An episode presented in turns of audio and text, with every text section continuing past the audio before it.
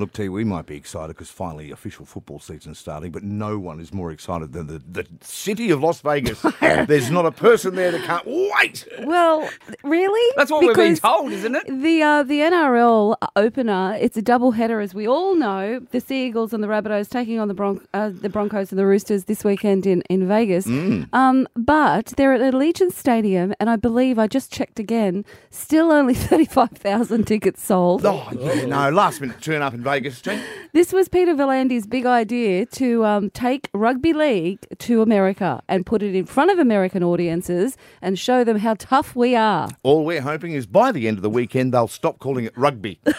yeah, exactly. It's rugby league. Thank you. Now we thought we'd head over um, to one of the the many radio stations in Vegas, but this one is ninety three point one The Mountain and ninety five point five The Bull. Thought we'd go to the best one. Absolutely, and we've got um, Ice from Vegas on the phone. G'day, Ice. Hey guys, how you doing? Great.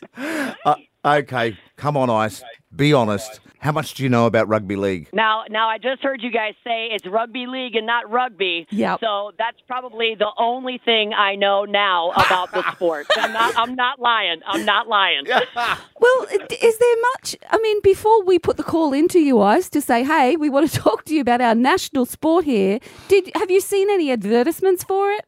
Um, you know, so we broadcast right on Fremont Street, and actually tomorrow they are throwing uh, what is called a downtown down under fan fest tomorrow for those that are going to be flying in, you know, to to celebrate the sport. But that's pretty much all the the you know biz that I've been hearing people talk about it. I, I really had no idea until you guys reached out that this was going on this weekend in our city. Yeah, over here, Ice, we're, we're, we're kind of wondering is it a bit too close to the Super Bowl?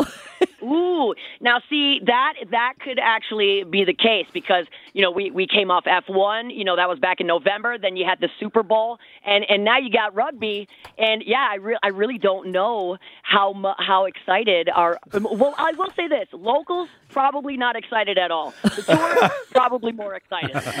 well, well, Ice. Look, if we're going to sell the game to you, you know how your fellas um, they kit up, they wear the helmets, they wear the pads.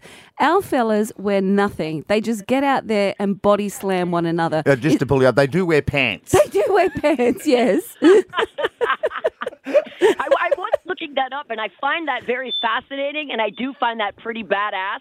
And that is something, you know, me being a single female, I, I think that is what would attract some maybe locals and other tourists coming here. You got some pretty hot, talented guys that are going to be out on that field and, you know, getting d- down and dirty with it. So that might cause some attraction. Just on that, Ice, now you're a local media person. Have you been sent tickets to the game?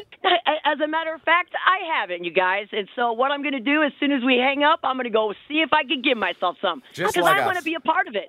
Well, why not? I mean, it's a, it's supposedly um, creating history. the The whole idea is this: is that you guys will fall in, excuse me, fall in love with the sport and want to see more of it. Right. And I will say, so I lived in Portland, Oregon before I came here to Las Vegas, and we really didn't have any big sports teams there, but we did have the Portland Timbers, which is a part of the UFC, right?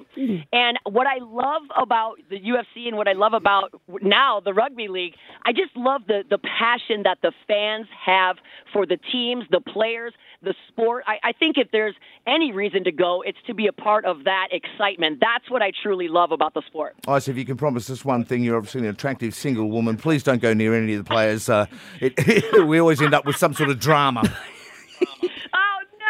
No! Next thing you know, I'll be there and we'll be in studio talking about my new relationship. Yeah!